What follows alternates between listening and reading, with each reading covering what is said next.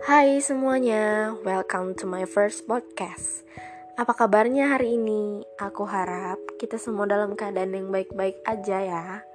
Sebelumnya, kenalin nama aku Ananda Maharani, maba dari Institut Teknologi Sumatera, Prodi Teknik Kelautan Angkatan 21. Di podcast kali ini aku bakal ajak kalian buat sharing sedikit tentang future planning Aku tahu banyak dari kita yang bingung untuk mikirin future planning karena banyak dari kita yang berpikir ya udahlah ikutin aja alurnya nanti juga pasti sukses.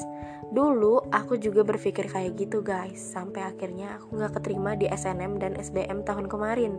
Aku memutuskan untuk killing the time go to Pare atau kampung Inggris. Kalian semua pasti tahu kan kampung Inggris? Iya, tempat kursus bahasa Inggris. Aku salah satu peminat bahasa asing dan aku seneng banget karena bisa join ke Pare dalam waktu kurang lebih 6 bulan lamanya. Banyak hal positif yang bisa aku ambil selama di sana. Contohnya yaitu tutor aku pernah bilang gini, kalian harus selalu improve skill kalian dengan perencanaan.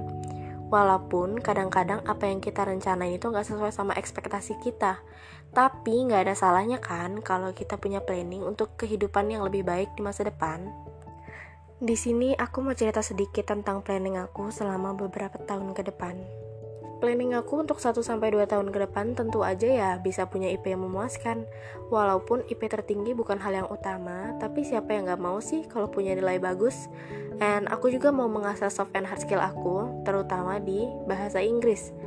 Karena ini tuh ngaruh banget guys untuk kita ke depannya bisa magang di perusahaan yang kita minati untuk dapetin pengalaman dan juga mempercantik CV kita nanti.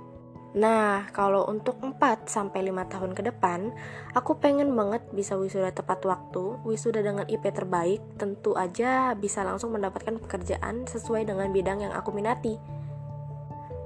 Kalau untuk 5 sampai 10 tahun ke depan, kira-kira apa sih yang kalian pikirin? Kalau aku sih bisa mempunyai kehidupan yang cukup dan layak, nyaman dengan pekerjaan yang sedang aku jalani saat itu, dan juga bisa membahagiakan orang tua dan keluarga, serta membahagiakan orang yang selalu support aku dalam hal apa pun. Amin.